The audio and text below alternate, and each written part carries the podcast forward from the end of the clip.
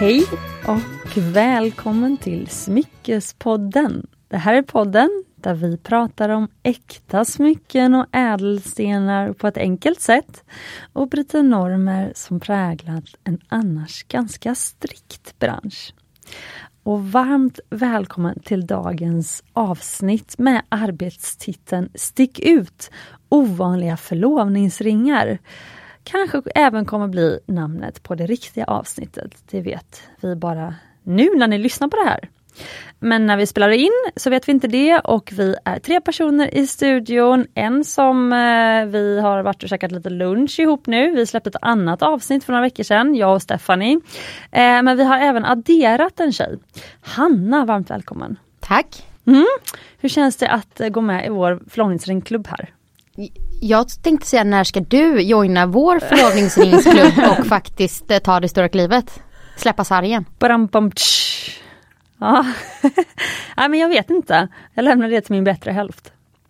Mm. Ja, du vet eh, vad jag tycker i frågan. Ja. Men jag och Stefan kunde sitta kvar och fika lite grann för att Hanna smsade och sa att eh, du var lite sen Hanna. Mm. Berätta, Jo men när det här avsnittet släpps då kommer det ha kommit ut en artikel i Svensk Damtidning om oh. prinsessornas vardagssmyckesstil. Skämtar du? Mm. Nej jag skämtar inte. Gud vad kul, berätta!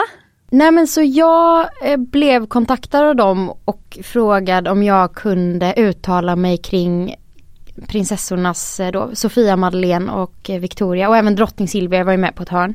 Eh, vardagsstil. För att vi pratade rätt mycket om deras eh, galastassar, Nobel, det är garnityr, det är diamanter, det är stråldiadem.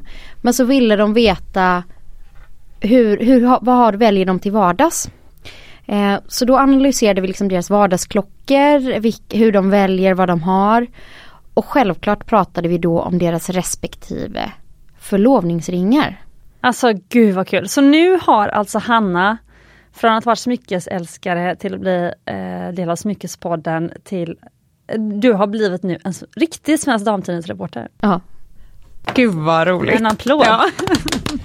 Eller reporter, det är ju inte jag som gör jobbet, herregud jag bara uttalar mig. Det är i och för sig den bästa sorten, man slipper göra det jobbiga själv. Jag fick bara, i två timmar totalt har vi pratat om kungliga smycken. Jag är så obeskrivligt stolt. Uh. det här är ju så kul. Men vad sa du, två timmar har ni pratat? Det, det... Alltså vi, hon ringde mig igår när jag körde bil. Så pratade vi först och sen så skickade hon mig massa bilder som hon då lyfte att jag skulle kommentera kring. Så pratade vi en timme till idag. Men gud vad kul. Mm. Okej innan vi fortsätter på det här spåret så ska jag bjuda in Stefan är här vid micken. Välkommen tillbaka. Tack, tack. Butikschef på Jarl Sandin. Det stämmer. Mm. Och det är första gången du träffar vår Svensk Damtidningsreporter här. Ja. ja men jätteroligt. Ja, jag känner mig hedrad att jag får sitta i samma, vid samma bord. Så roligt. Okej, okay. men eh, berätta nu Hanna om eh, prinsessornas förlovningsringar. Vad var din analys? Jo men det vi konstaterar är ju att Prinsessan Sofia har den mest modesta av dem alla. Hon har en rundslipad, eh, ska gissa på typ 0,80 karat, eh, rundslipad briljant med en halo och sen är det liksom två skenor som går ihop in mot fattningen där stenen sitter. Också strösslat ah. med stenar. Så en väldigt så här klassisk, jag tror det är många svenska aspirerande prinsessor som hade velat ha en lite sån. Victoria har en superklassisk vitguld. Det finns spekulationer kring att hon har fått ärva den från Silvia. En och en halv karat, mm. rundslipad. Inget strössel på skenan. Som för övrigt är lite bredare. För både Sofia och Madeleine har ganska smala skenor. Okej. Okay. Teori att hon förlovade sig tidigare, att det var mer in fashion med bredare skenor. Det som vi ser kommer tillbaka nu var ju liksom mer i ropet när eh, Daniel friade till Victoria. Ja men här kan vi gå tillbaka in. Nu gissar jag att eh, Stephanie googlar här. Ja, på... jag försöker få fram det du. Mm. Ja, eh, för att eh, Stefan har faktiskt med sig två exempel på deras, alltså på Jarl Sandins, deras klassiska solitärer. Den ena kallas för en karat och den andra kallas för ballerina. Och ballerina låter mer som de här eh, Sofias och Madeleines förlovningsringar, för den har lite smalare band så. Mm. Madeleine har ju då jag tror att den är Asher Cut. Alltså hon Jaha. är väldigt amerikansk i det. Och eh, jag tror att det var Johanna Pietsch från som, ja hon är nu på Engelbert. Hon har varit på Buckan när det här hände, Bukowskis. Hon tror att den är typ kring 4 karat. Så om vi pratar budget så har ju saker och ting eskalerat från prinsessan Sofia till prinsessan Madeleine. Som också befunnit sig i USA. Så hon har ju en riktig liksom skating rink med också med pavéinfattade det, nej inte pavé, hon har, jag vet inte vad det är för fattning men en, en allians, liksom, strössel på skenan. Jag tänker att det adderades en eh, finansman däremellan också. Mm. Precis. Alltså Madeleines man. Mm. Så frågan är om den är radiant eller om den är trappslipad. Det beror lite på vilken bild. Ja okej. Okay. För, för nu måste jag då få veta, eller vi. Hur gick det, hur går det till när man ska få uttala sig i Svensk Damtidning? Du, ni hade alltså ett telefonsamtal igår? Mm. Mm, det ser ut som var Asher på med Madeleine, tycker ja. jag på mm. den här bilden i alla fall. Precis, den är inte karré, den, den har ju kant, mm. alltså jag tror att den är, Asher är en trappslipad sten. Så att den lite mer low key glam i glittret men väldigt stor då. Ja men eh, jag Det började ju med Quetzala och det här Childhood artikeln. Jag tror att vi har pratat om det tidigare. Mm. När hon skrev. Och så rewritade Svensk Damtidning den. Och sen kontaktade jag dem och sa att hej här finns jag, här är mina kontaktuppgifter. Och då följde de upp på det. Så då hörde de av sig till mig. Men så kul. Men sen hur, men eh, det var också ganska, jag tycker det var ganska, um, vad heter det? modest, ödmjukt förklarat. För att, eh, mot vad jag, när jag såg det mejlet i alla fall. Men eh, det var ödmjukt Hanna. Eh, men hur går det då till nu när du skulle uttala den här artikeln? Alltså då Ställer de frågor då eller får, skickar de bilder du ska titta på eller hur går det till? Först så hade hon smsat mig och sen så skulle jag köra bil och då tyckte jag att det var oansvarigt att sitta och skriva sms och då ringde jag. Och så mm. började vi diskutera och som alltid när jag börjar prata om smycken så kan jag ju liksom inte sluta. Och så började vi nysta och filosofera kring deras olika val och deras stilar och hur det lirar med deras personligheter. Och då sa hon, herregud jag har massa bilder jag vill att du ska titta på och uttala dig. För jag föreslog att hon skulle ta fram vissa saker som jag ville att hon skulle leta efter. Så kunde vi bekräfta våra eventuella då smyckesfördomar. Gud det låter som att man har så här lite så här tjej, tjejsnack. Det var ju exakt det. Och sen så får vi se vad det mynnar ut i för artiklar. Om det blir en per prinsessa eller om det blir en övergripande eller hur det nu blir. Gud vad kul. Ja, och vi kom också fram till att drottning Silvia har ett armband som är otroligt fint. Och då gissar jag att det eventuellt kan vara Gaudi som har gjort det.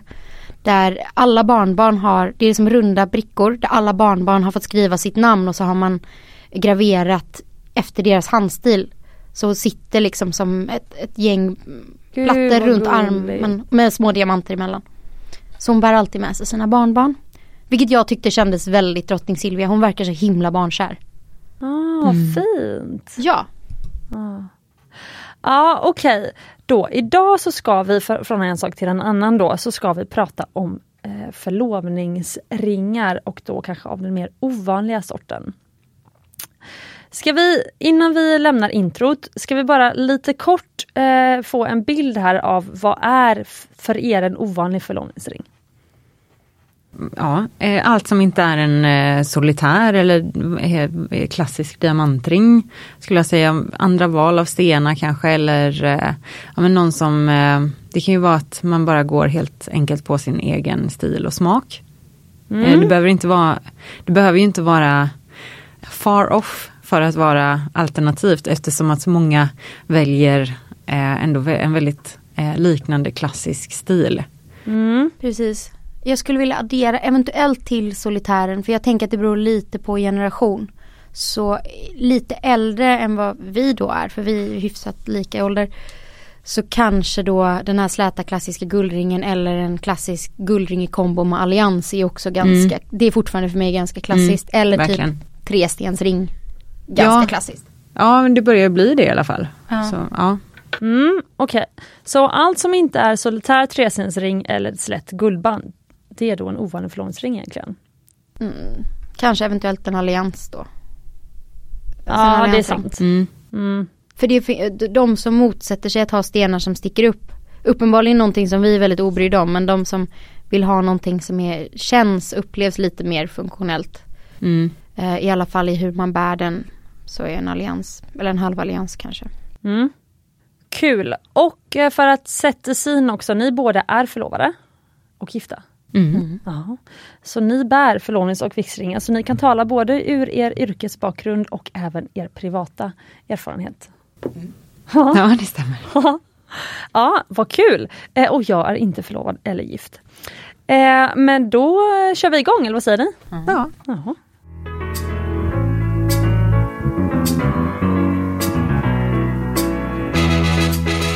Vad ser du för förlovningsringstrender idag?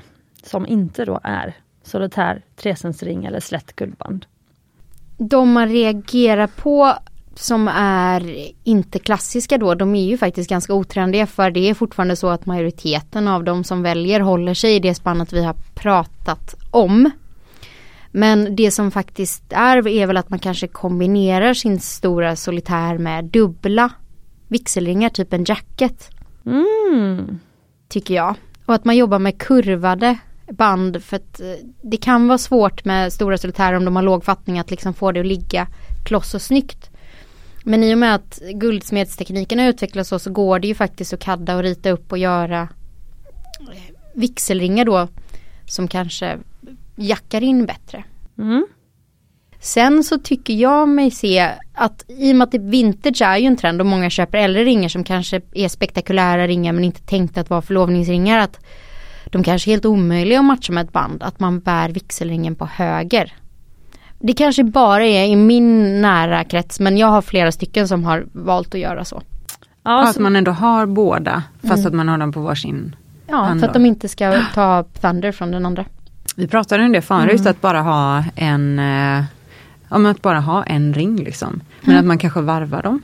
Att man har, om man inte vill ha liksom sin, Eh, den man brukar ha eh, som eh, ensam då på fingret. Att man, eh, att man eh, tar då en eh, kanske alliansring och så varvar man de två ifall man inte vill ha en uppstickande ring eller någonting. ja, för vad skulle du säga om någon kommer in på Jarl Sandin och säger att jag vill ha en förlovningsring som inte ser ut som alla andras. Vad hade du sagt då, Stephanie? Eh, hur vill du att den ska se ut? Eller Mm, eh, vilken färg, vilken stil eller ehm, Alltså för det finns ju eh, eh, du, ja men eh, ja, gud. Det är ju verkligen eh, hur brett som eh, helst. Vissa vill ju kanske bara komma utanför ramen lite grann. Men, eh, men eh, du, du har ju allt ifrån liksom eh, ja, men som jag har med mig en karmosering till exempel med Safir. Allt ifrån det till en eh, eh, liksom, ja, Nu visar, Karmosering är alltså det är som en healer med diamant runt den här safiren. Och det roliga är att Hanna har en exakt likadan i sitt smyckeskrin. Fast den Ja. ena är vitt guld och den andra är rödguld. Nej men den är otroligt, alltså det, det är en klassisk, en av de mest klassiska eh, modellerna eller ringarna egentligen. Men så blir det ändå en, en eh, lite eh, alternativ liksom vigsel eller förlovningsring för det är inte så himla vanligt. Nej. Jag hade gärna sett mer av den. Men eh, så att allt ifrån det och det, det är ju en stil egentligen. Sen finns ju andra, jag har till exempel med mig en rosenslipad grå diamant. Eh, det blir också en annan, eh, en annan eh, typ av kund kanske. Eh, så det, det är väl någonting som speglar dig själv. Vissa vill inte ha någon sten alls. Men ehm, eh, eller vill inte ha diamanter alls. Ehm, ja. Men tror ni det är så att den som tar om man tänker att förlovningsringen ofta köps utan den andra personens vetskap. Kan det vara så att om man väljer en ovanlig förlovningsring att det är större risk att göra mottagaren besviken?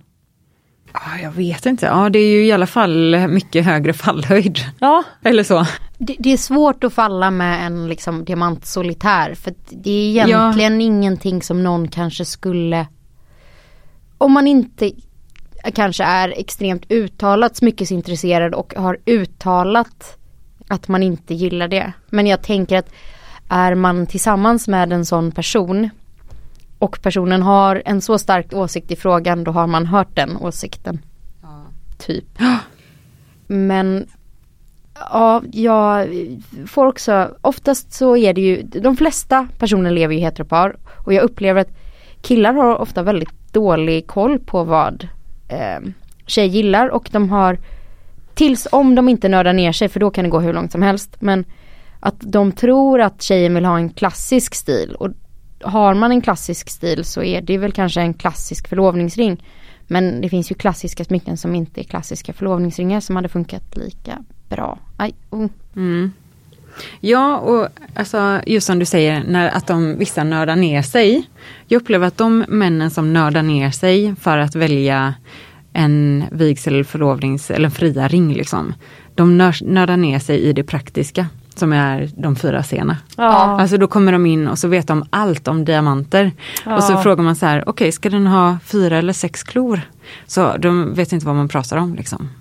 Det här är så kanske att man borde, ja man kanske borde gå in, det, nörda ner sig mer. Det är ingenjörigt typiskt att gå ner ja. på pre prestandan av en diamant.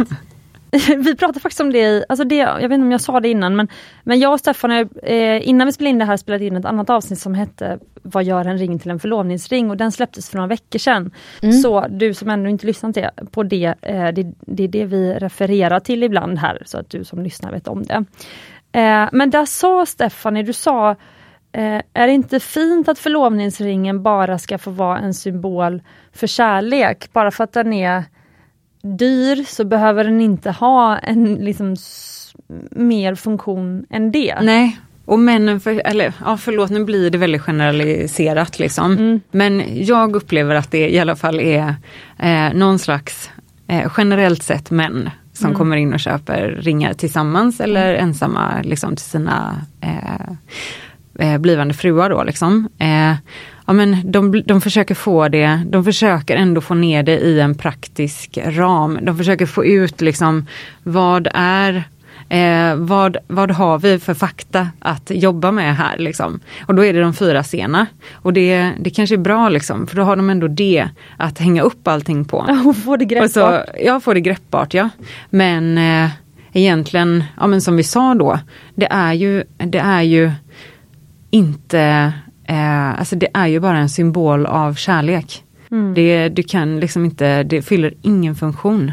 Förutom att det är liksom en symbol av, av eran kärlek. Liksom. Eh, och någonting som du ska ha för resten av ditt liv. Och så svider det, svider det, ja precis. Men så svider det mångas, eh, många eh, kroppar liksom för att de tycker att det är så mycket pengar att lägga på någonting som inte fyller någon funktion. Och så särskilt om man sätter det liksom i förhållande till att så här, eh, det är väldigt lätt att säga, men nu ska vi köpa en diamantring som är så onödigt i förhållande till en, eh, ett nytt kylskåp eller vad vi ska. Liksom. Man kanske har pratat länge om att renovera, lägga nytt golv eller jag vet inte. Men, eh, men det är också det fina med det kanske, att man det kanske är därför den här regeln så att säga om att man ska lägga tre månaders löner på förlovningsringen ändå är lite bra för att inte för många friare ska ta för mycket genvägar. Ja, det ska inte finnas för mycket utrymme att bara snåla ur totalt. Men nu, nu jag vill både opponera mig och hålla med samtidigt. Men jag, mm. jag tycker att för att den här pressen finns att du ska ha det resten av livet och det ska bli så rätt vilken annan typ av litet objekt sätter man så stora krav på? Så här, ja. vad är, mm. Det är mycket enklare logistik att byta ring än att byta partner. 100%. Ja, ja, ja. Tröttnar du på din ring, ja då byter du. Mm. Jag tror att du har vi, vi har pratat om det tidigare, du hade ju någon kompis som bara jag ångrar att vi förlovade oss så tidigt för att min ring är så liten. Man bara men du har ju fått ännu mer år med en person du älskar och uppenbarligen fortfarande älskar. Byt ring fan. Ja men samtidigt förstår jag för att om man säger då... inte att de ska slänga den gamla ringen, de ja, kan då... bara ha den. Nej, men om ens bättre hälft är praktiskt lagd och då kanske man fick den chansen då hen eh, tyckte liksom att ja men då kan jag få lägga en stor summa pengar på det här lilla objektet. Ja du menar att man själv tycker att det är free, um, liksom Men det är bara du sen Man som... kan inte rättfärdiga att lägga så mycket pengar en gång till. Nej men din partner kanske inte gör det. Nej men man kan väl köpa den till sig själv? Jo men, jo, men... de allra flesta har ju gemensam ja. ekonomi. Alltså det är ändå samma pott som ska läggas liksom. Men förstår ni vad ja, jag menar? Ja det är svårt att rättfärdiga, ja. ja det, det tror jag verkligen att många Många, många drömmer nog om att byta ut liksom. Men det är svårt att eh, få till det liksom i vardagen. För då ändå Ja, Eh, du har ju ändå en ring på ditt finger liksom. Ja exakt, Ja, det är liksom inte akut någonting. nej, nej. Eh, Nej det är ju inte, det är inte, det är inte någonting som måste bytas men jag tror, och det här tror jag är en amerikansk grej, men där pratar man ju ofta om upgrade rings i takt med, om man träffas när man är säg 20-30 någonting, nu är det ju väldigt stereotypiskt allt det här, så har man barn och det är huslån och det är så, men sen när man kanske blir lite 40 eller man kanske firar 10 årig bröllopsdag, någon har fått en bonus, man har liksom lite bättre, barnen är liksom inte, behöver inte vagn och blöjor längre. Att man då har råd att unna sig att uppgradera en ring, för man uppgraderar ju allt annat i sitt liv. Man renoverar Mm. sitt köp, man köper bättre bilar, man köper större hus. Vi gör det på bättre Jarl Sandin. diamantring? Ja, Om man köper okej. en, en eh, ring hos oss, alltså vilken vigselring som helst, i och med att vi vet var diamanterna kommer ifrån när vi har tillverkat det, så kan man lämna in den och byta, byta upp den, alltså betala bara mellan skillnaden. Och det är ändå många som gör det. Och det kanske, ja, men det kanske svider mindre, för då, då blir det ju bara en uppgradering inte en helt ny och så, så har man en annan ring som man ska göra någonting av eller som man ska ha två liksom eller Exakt. Nu är upgrade rings inte nödvändigtvis att du behåller samma fattning och grejer. Utan Nej, det kan vara och oftast gör man inte Nej det gör man eh, går det, inte. utan då passar man på och byter. Ja. Och dessutom Ja. så funkar kanske inte fattningar heller med en större sten. Så då gör vi en helt ny. Men själva funktionen som, som vi har är liksom att man eh, byter in sin gamla eh, sten men du får liksom, ibland gör vi om hela ringen. Ja. Ibland eh, så är det så pass lite så att man kan sätta i den nya liksom och så renoverar vi Fantastiskt. eh, fattningen och så på den gamla.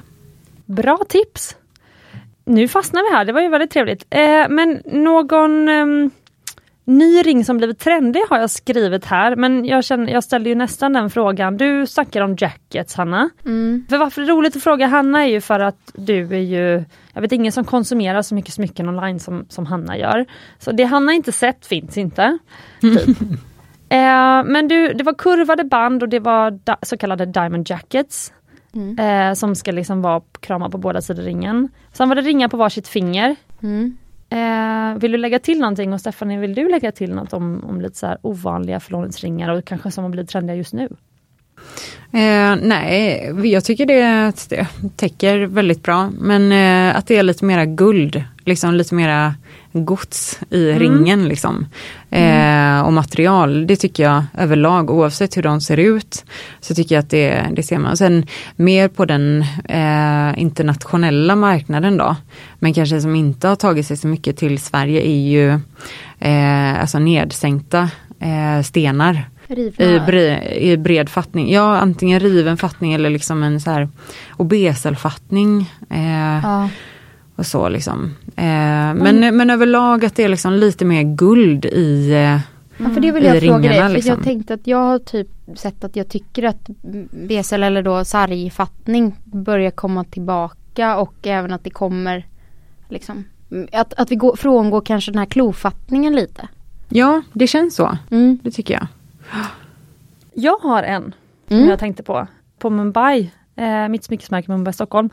Och vi har ju gjort en hel del one of a kind klusterringar. Mm. Och när jag säger one of a kind så är det att de har då unika färgglada ädelstenar i mitten.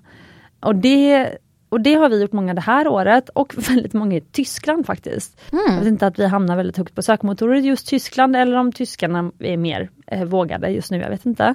Men det är väldigt kul och eh, då har vi gjort, eh, då kommer de till oss och liksom ofta har en önskan om, men jag vill ha den här färgen på sten. Och sen är det upp till oss att hitta, vissa har en viss slipning annars är det upp till oss att så här, föreslå de stenar som vi tycker är fina och sen gör vi klusterringar på dem. Och klusterringar är ju då när man sen liksom har, gör, eh, sätter dit ännu mer små stenar, oftast diamanter men det kan ju vara andra stenar också. Så det gör vi en hel del som förlovningsringar. Det tänkte jag också på. Ni jobbar ju mycket med färg, alltså i och med att färgglada diamanter, kanske coffee, choklad, champagne har blivit fått ett uppsving. Och det ändå är en ganska neutral färg. Mm. Det tror jag också att man ser att många, för jag tänker ändå att många fortfarande tänker att man skyr lite färg i förlovningsringar för att man tycker att de ska passa till det mesta. Men att jobbar man med en neutral färg så kan man ju ändå få det här lite annorlunda men inte totalt crazy. Att och att man ändå tänker på, då har man ju också ändå fått det här, man får en diamantring men man kanske har en chokladdiamant istället. Mm. Absolut. Men jag har, jag har, det har faktiskt fått mig att reflektera lite kring, för ofta de som väljer färgstensringar, de är ofta väldigt smyckesintresserade men har kanske lite lägre budget. Alltså skulle de välja en diamantsolitär för samma pris så skulle det bli en väldigt liten solitär. Mm. Men så på ett sätt då, de kan ju få någonting så mycket coolare och mer ovanligt och liksom men något som sticker ut mer. För att de har lägre budget och därför kanske de säger ju det att kreativitet, man blir mer kreativ ju mer strängare ramar man har. Mm. Så, så här, det tvingar ju en att bli mer kreativ och då blir man ju också kanske mer frigjord för då kan man släppa de här eh, förutfattade meningarna om hur en förlovningsring ska se ut. För man har ändå inte råd att köpa den största finaste solitären. Mm. Så då går man helt utanför det ändå. Jag har ju faktiskt färgade ringar i min vigselring. Mm. Eller färgade stenar i min vigselring. Och jag har tre ringar. Eh, Det, det, är två ringar med stenar och en slät som ligger mitt emellan för att de inte ska liksom jacka i varandra. Mm. Också för att jag hade någon konstig idé om att om man reser kanske man inte vill ha på sig de sten, äh, stenringarna för att man är rädd att man ska bli stulna. Och då skulle man kunna ändå ha en vigselring på sig som inte gör så mycket väsen. Det har fortfarande inte hänt för jag har fortfarande haft på mig dem. Men jag, om jag hade haft båda mina ringar med vita diamanter, båda två, då hade ju mina tre ringar totalt blivit mycket, mycket dyrare. Eh, för att den färgringen, jag har två likadana modeller. En med vita diamanter och en med blåa safirer. Mm. Och skulle jag haft två vita diamanter likadan så hade det blivit mycket dyrare. Mm. Nu sitter jag och tittar på Cecilia för det är hon som har gjort dem. Ja. Så då till, till Men- samma poäng då? Ja, och jag tillhör väl då den här gänget av personer som är ganska smyckesintresserade. För där kommer vi också till en annan intressant grej som du och jag Hanna var inne på förra veckan tror jag när vi bara pratade i telefon. Du har ju, trots, du är ju väldigt smyckesintresserad och dessutom så gillar du att göra lite annorlunda från mainstream. Mm. Men du har ändå valt en femstensmodell som är en väldigt klassisk förlovningsringsmodell. Inte den mest klassiska men kanske efter trestensringen om man tänker den hamnar ändå på kanske topp fem över klassiska Mm. förlovningsringar. Skulle man kunna säga. Och vi bollade lite granna kring hur det ändå kommer sig att du ändå ville ha en av de här ringarna är faktiskt ganska klassisk. Mm. Och hur det kommer sig. Ja, alltså det roliga är att jag har en lilla syster och jag har en mamma. Sjukt otippat. Nej men eh, mamma har också en femstensring. Och syrran har en femstensring som vigselring. Så hela familjen har ju typ samma sak men med lite olika fattningar. Mm. Eh, och jag, när jag valde så tänkte jag ju faktiskt på att jag vill, jag gillar ju att ha på mig smycken alltid. Eh, och jag åker mycket skidor och så. Jag, är egentligen inte en solitär person. Men jag Nej. gillar när det glittrar. Så för mig var det ju ett sätt att få mycket glitter men du håller ner, alltså diamanter blir dyrare exponentiellt i förhållande till storlek. Så jag har fem små stenar som tillsammans är 1,25 karat. Och hade jag köpt en 1,25 karatare så hade det blivit jättemycket dyrare. Men och inte vantkompatibel. inte Nej, vantkompatibelt. just. och sen ville jag att det skulle bli lite moffigt och jag gillar ju verkligen färg. Mm. Så då och tänkte väl att jag kanske inte alltid vill ha på mig den blå men jag kan ändå ha den vita och den släta och så ser det ändå Det ser ändå inte ogift ut. Så någonstans är till och med jag ganska fast i den här idén om vad en förlovningsring är. Men jag tycker ändå att det är utanför ramen. Alltså även om det är klassiskt och jag tycker också femstensring, alltså det är ju, eh, det, det går ju långt tillbaka i tiden liksom. Som du säger din mamma liksom, hon har ju säkert haft den väldigt, väldigt länge. Och vi ser modeller i, i, i butiken som liksom kommer och går men de finns alltid där liksom. Ehm, och, eh, men samtidigt så tycker jag ändå att även om det är en klassisk modell att, eh, att det är ju inte något vanligt. Alltså det, man märker att du har gjort ett, det är ett medvetet val. Liksom. Det är ju ett aktivt och ja det är ett väldigt aktivt val. Ja. Att, det, är inte, det var inte bara att plocka upp första förlovningsringen utan jag har ju tänkt ganska mycket på det. Ja, precis. Mm. Mm. För alldeles strax ska jag fråga hur du tänkte när du valde förlovnings vigselring Stephanie. Men bara som en liten um, addering till det här också för att min eh, tanke kring det här är att för det är ju ingen, det är ju ingen som ser dina händer som tvekar på vad som är liksom förlovnings och vigselringarna. Eh, men om du hade haft som din spetsring som du har på höger ringfinger. Om du hade haft den på vänster ringfinger. Då hade man ju varit lite så konfunderad. Är, det, är hon förlovad eller Innan sitter jag den bara där? Eller? Innan jag var förlovad så bar jag ju ringar på det fingret också. Alltså som inte var, betydde någonting. Ja, men trodde någon då att du var förlovad? Nej Eller det var ju nästan alltid, det var ju liksom, nu plockar jag upp en Maria Nilsdotter ring här. Det är ingen som tror att det här är en förlovningsring så man kan bära den utan större liksom. Nej, så att, ja, men någonstans tanken med en förlovningsring förutom att det ska vara symbol för ens kärlek eh, eh, är ju också kanske att ändå förmedla att jag är gift, jag är, alltså man vill att det ska eh, man ska signalera att det är en förlovnings och vigselring. Eh, och det gör man ju enklast om man, har, om man väljer någonting som går lite innanför normen. Och inte då väljer ja, en ödla eller någonting annat i guld. Nej, och sen valde ju jag ändå stenar som då är i, även om jag har färgstenar så var det ju, vi pratade om turmaliner och vi pratade om andra stenar men det blev ju ändå safirer för att det ändå är en så pass hållbar sten som Mm. funkar. Precis. Mm. För att jag är ganska oförsiktig av mig som person. Ehm, Men du tar hand om dina smycken väl? Tvättar dem ofta? ja, Eh, men Stephanie, hur tänkte du när du valde förlovnings och vigselring? Först, eh, eh, först blev jag ju friad till med en ring eh, som min man hade valt till. Jaha. Jobbar du inom smyckesbranschen då? Ja, Ja. eh, det gjorde jag. Men ehm, och eh, då hade han eh, valt en ring med en coffee-sten. Eh, Är det den? Det är den. Nej gud vad kul för jag tittar och ju på den den är inte tvättad. Det var- Men försvara gud mig. vad kul, vad coolt.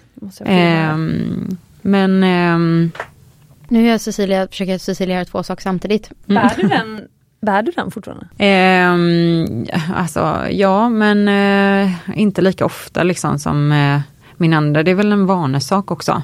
Eh, sen, de, den tycker jag fortfarande, eh, jag, gillar, jag gillade, den stenen följer jag för liksom när den låg i kassaskåpet liksom på Jaha, jobbet. Lös liksom. Lös. Eh, Visste han och då, det? Nej, han visste inte det men jag pratade med, eh, det är en kursenslipad coffee Ja. eh, ljus koffeisten Mm. eller liksom champagnefärgad. Men eh, den, eh, jag stod liksom, jag eh, stod och pratade med hon som var designer då på, vår, eh, på jobbet. Liksom. Och hon höll i den här stenen och så sa jag, men gud den var så himla fin i färgen. Eh, kan inte du, eh, liksom, eh, kan inte du eh, rita, eller vad ska den vara till? Hon hade ju bara tänkt använda den liksom till eh, butiken så.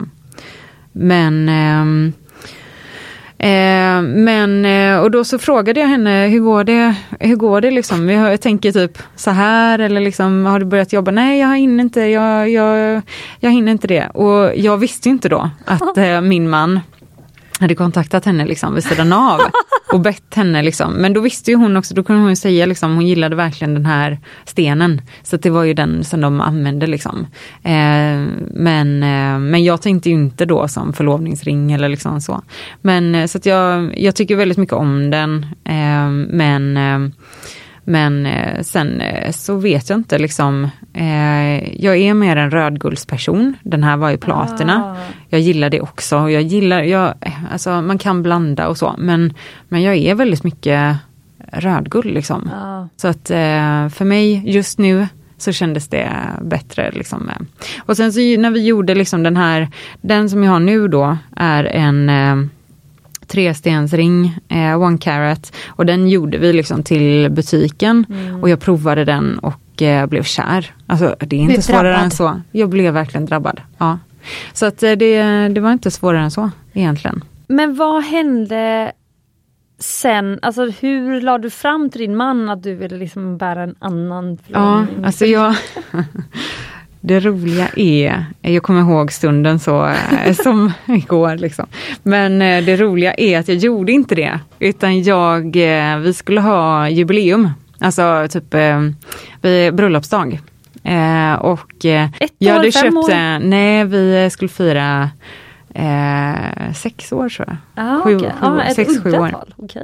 Ja, Men jag hade ju som sagt då blivit drabbad av den så att jag hade liksom inget val.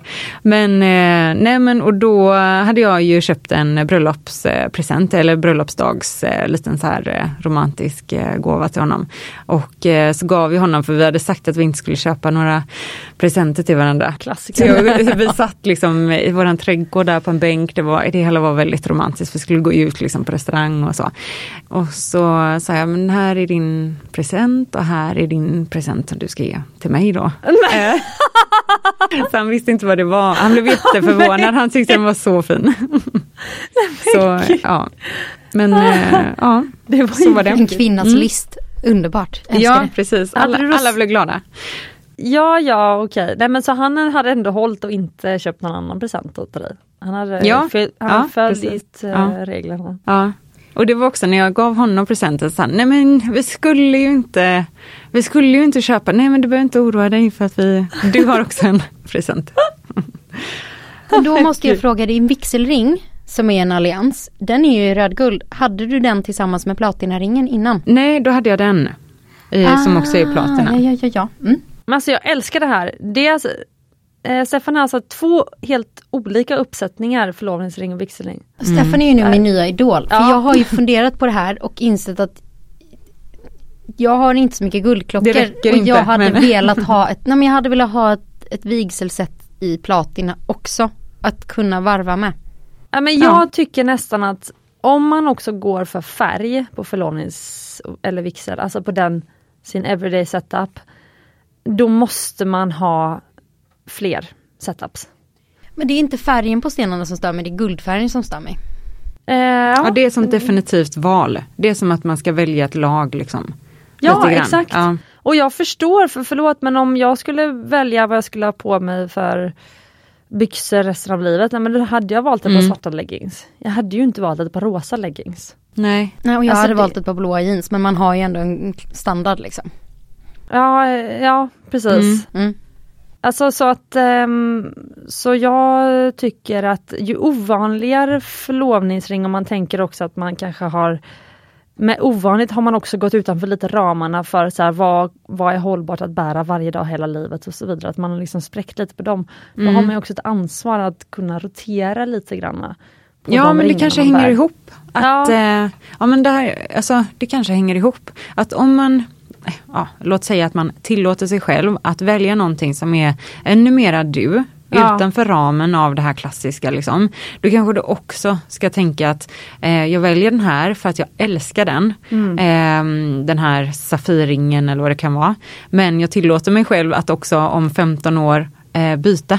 Ja, eller, eh, eller addera. Alltså som vi pratade om, man kanske vill sätta till någonting eller kunna växla liksom mellan andra eller man kanske Ja. Precis. För jag vet att det var en äh, sak jag sa till min man ganska tidigt. Jag bara, om jag skulle få för mig att typ byta ring eller ändra mig eller lite så här, är det okej? Okay? Han bara, så länge du inte byter ut mig så gör vad fan ja. du vill, typ. Ja. Um, och det enda som egentligen Alltså, för frågan får man ju ändå, liksom, är, kan man byta, får man byta, är det okej okay? och vad säger liksom normen och så. Och eh, det har vi ändå kommit fram till här tycker jag, mm. att eh, man får byta. Men eh, om man är då gift i eh, eh, i kyrka så välsignas ju ringarna i eh, själva vigselakten. Ah. Så att ifall man, ifall man värderar det så kanske man ska gå eh, till kyrkan igen om man har en ny ring för att välsigna ringen. Gud vad fin grej i och för sig. Och det skulle man ju kunna göra i samband med typ man kan ha ett dop och en, en ringvälsignelse. Jag vet inte, jag är ju inte, jag är gift borgerligt så jag vet inte riktigt. Ja. Mm. Men vi måste gå in på de här roliga eh, ringarna som du har med dig Stephanie. Ja, Hanna tar fram en eh, Ja, alltså, den är ju, eh, det är, eh, för Ole Lyngard har ju haft den här böjda alliansmodellen eh, som heter Loveband. Och eh, nu så har de ju precis eh, släppt en eh, ny storlek egentligen. Det är en bredare, fast inte högre. Jag tror att de, de ska vara lika höga. Men det här, den är ju böjd och diamanterna är doserade. Det betyder att den är i, liksom, den är både svängd och i svängen så är det eh, något, liksom, eh, till viss del små, det är som en våg liksom. Eh, både eh, lite större och eh, pyttesmå så att det blir liksom midjor och vågor på själva ringen. Den är superfin och vill man ha någonting du kanske vill ha något som är klassiskt men ändå, alltså låt säga att du tar en klassisk eh, solitär enstensring och sätter bredvid en sån så blir det ändå någonting fast att du, eh, ja, liksom. Det blir ovanligt fast ändå man flörtar med de, det klassiska uttrycket. Ja, och, och att det inte är liksom rakt och eh, så. Nej, och nu, är jag, nu får ni rätta mig om jag har fel men jag tycker att det ser ut som typ från 0,8 då, alltså 0,08 karat till typ ner till 0,1 så det är fortfarande inte jättebrett men 0,01 Ja, 0, ja men 01 och 08 mm. um, Jag har lärt mig, jag pratade med Emma Engelbert om det här och hon bara Ja, jag bara men det där är ju ettor typ som i 0, 01 och hon bara nej då kallas det 01 Jag bara men den här är 010 hon bara mm. nej fast då heter det en etta så att 08 som är 0,08 till en ner i storlek. Så att de är inte jättestora men det blir ändå eh, väldigt, väldigt mycket impact när man varierar. Jag tycker den var otrolig. Det var den första jag... Ja. Och sen har vi den klassiska, är det här en one carat? Det, det där är en, eh, eh, ja det ja. är det. Precis. Och nu är det här, du har inte tagit med dig hela kassaskåpet så det här är en, är det här en friaring som man kan låna? Nej. För det står att det är en cirkon ehm, på. Ja precis, det är en uh, attrapp som vi har i butiken för, uh, för att vi hela tiden ska kunna visa modellen liksom. Men ändå med riktigt, uh, det är 18 karat guld och så. Ja det är det. det, är det. Om man provar den här och tittar på den så känn, du får samma känsla bara att stenen är liksom ja. inte. Ja, den, den har inte alls samma Eh, alltså den, den, det är inte alls samma lyster. Nej. De blir lite blåare liksom än en, eh, i förhållande till en vanlig diamant. Mm. Det eh, men det, ja apropå det här med, nu tycker jag att din man när han eh, hittade din första ring var ju otroligt smart. Mm. Som hade ringt en livlina och jag har ju då um, om vi då ska frångå den här eh, heteronormen så min kompis Anna när hon skulle fria till sin fru Jeanette. Eh, jag känner Jeanette väldigt väl och eh, så hon bjöd ut mig på lunch och så frågade hon vad ska jag fria med? Och då visste ju jag att hon var ju absolut inte en solitär person så då bollade vi fram och tillbaka kring vad jag tror att Jeanette hade uppskattat också med den inputen jag har kring vad jag vet om smycken. Så hon eh, ringde och frågade en vän. Mm. Liksom, och eh, där landade det i en allians och en slät vitguldsring. Så att mm. det var liksom eh, också mm. väldigt klassiskt men kanske då inte den här stereotypiska stora solitären. För det, det hade hon ändå förstått att det var inte Jeanettes grej. Nej. Mm. Då, bara då har man ju kommit långt tycker jag. Eh, precis. Också ta, är bra att ta hjälp av mm. någon. Alltså det är bra att bolla med någon tänker jag. Ja. Också ta hjälp av, av eh, liksom butiken där du går in i. Eh, be om hjälp, fråga mycket. Eh, det känns som att många liksom, eh, är lite försiktiga och rädda nästan och, eh, för att ställa fel frågor och så. Eh, och eh, alltså, om något så finns det inga dumma frågor i det här ämnet. För det är också så viktigt att det blir rätt och ja. att man får liksom eh, svar på allting. Att man, att man känner sig trygg och liksom att hela, att det blir bra liksom. Exakt. Och, och det här om man känner sig man kanske känner på sig att ens partner kanske inte vill ha det här stereotypiska eller man vet inte exakt vad de vill ha. Även om man mm. vill ha en klassisk ring så vet man kanske inte om man vill ha en rundslipad. En, en klassisk solitär kan ju vara med en smaragdslipad diamant eller det kanske kan vara en oval eller en markis mm. men det är fortfarande en klassisk ring. Mm. Och man har förmodligen absolut ingen koll på preferens mellan fyra och sex klor medan vi som ska bära ringen har ofta det. Ja. Eh, att så här, man kan ju faktiskt det är ju ert jobb. Jag upplever att ni som jobbar med smycken, är, ni vill ju att det ska bli så bra som möjligt och ha så nöjd kund som möjligt som har en ring de älskar. Mm. Och att man då kan eh, fråga och sen så kan man ju låna en ring och så kan man ha diskuterat en budget i, i förväg och säger man att jag vill få ha en ring att fria med. Eh, men sen tänkte vi komma in och välja en ring tillsammans. Mm. Alltså det är ju ett alternativ. Eh, mm. Och sen kan ni då plocka fram Vad tyckte du om den ringen du fick? Gillar du den? Och de bara Ja, jag vill ha exakt den. Ja, mm. då har ni ju förmodligen den. Om det är Mm. man får en attrappring från Mm. början. Eller så bara, mm, men jag gillar ju kanske lite mer oval. Ja men då har vi den här varianten som har en ovalsten. Eller, Ja ja men jag har till och med sagt till, eh, till eh, vissa kunder som har varit eh, som inte vet alls och som inte liksom man vill ändå fria med någonting och så. så, så men, eh, men köp bara en lös diamant. Alltså Jaha. köp bara diamanten och så friar du med den lös och säger liksom gör det om det är någon som är jätteintresserad och vill göra sin egen eller välja ut själv. Ja men eh, gör det till en grej. Boka en tid och säg så här så friar man och sen så går man dit och så väljer ut vad man ska sätta den här stenen i till exempel. Gud, vilken fin idé faktiskt. Samtidigt som du inte får den här att du kan sätta den på fingret och så. Det blir ju en, alltså rent praktiskt är det svårt liksom att eh, det är ju bara en, en pytteliten sten liksom. Så man, men, eh, men och skulle ja. personen sen kanske inte vilja ha en diamantring, då skulle man ju kanske kunna göra ett hänge av den stenen och ha en halskedja eller någonting. Ja. Så har du ändå den väldigt speciella stenen kvar. Mm. Precis. Eller om man friar med typ ett slätt guldband för att man vill ha den här sätta på ringen på fingret moment. Mm. Alltså ett, ett snyggt guldband kan man ju ha sen. Till någonting annat kanske. Ja, verkligen. Och det kan vara graverat med datum och så här så gör det speciellt och så behåller man den mm. så. Absolut. Nu plockar Cecilia på sig alla ringar Ja, på... nu tänkte jag filma lite här. Men, men tiden börjar rinna ut.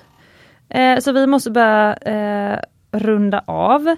Men eh, jag frågade Stefanie det i förra avsnittet Hanna. Mm. Eh, Stefanie du får gärna fylla ut svara igen. Men först frågar jag då Hanna.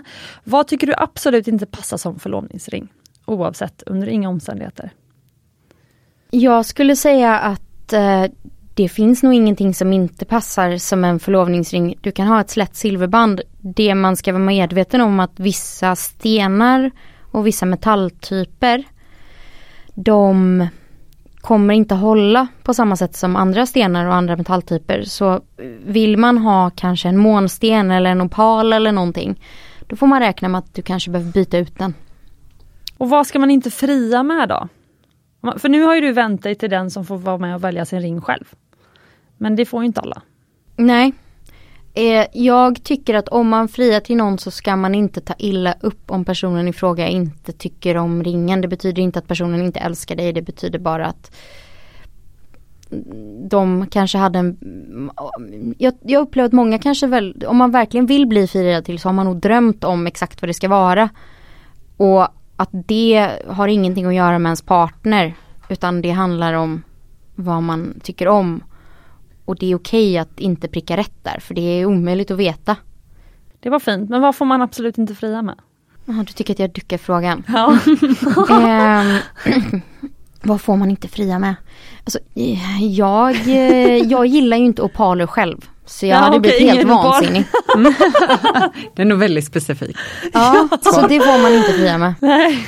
Eh, det får man inte fria med. Nej. Vill du lägga till någonting Stephanie? För Stephanie hade ju ett ganska bra svar också. Du nej, jag, jag, nu känner jag ju bara att jag vill försvara opalerna men, Ja, ja. men Jag gillar eh, också opaler. Ja, särskilt fina liksom, eh, opaler med mycket sprak i. Det är Ja. ju så fint. Men ehm, Eh, nej men ehm, alltså du kan ju fria med vad som helst. Men du kan ju inte använda, du kan ju inte använda liksom eh, din, eh, eller du kan ju inte ha vad som helst som förlovningsring. Eh, och använda till vardags. Nej. Ehm, Oh, du får ja, inte fria med en ring som du har friat med någon annan till skulle jag säga. Nej, den var faktiskt väldigt... Big no no. Mm, Ja det är big no-no. Ja. Hörni, vad kul att ni kom hit. Tyckte jag. Eh, kul att ni fick träffas. Mm.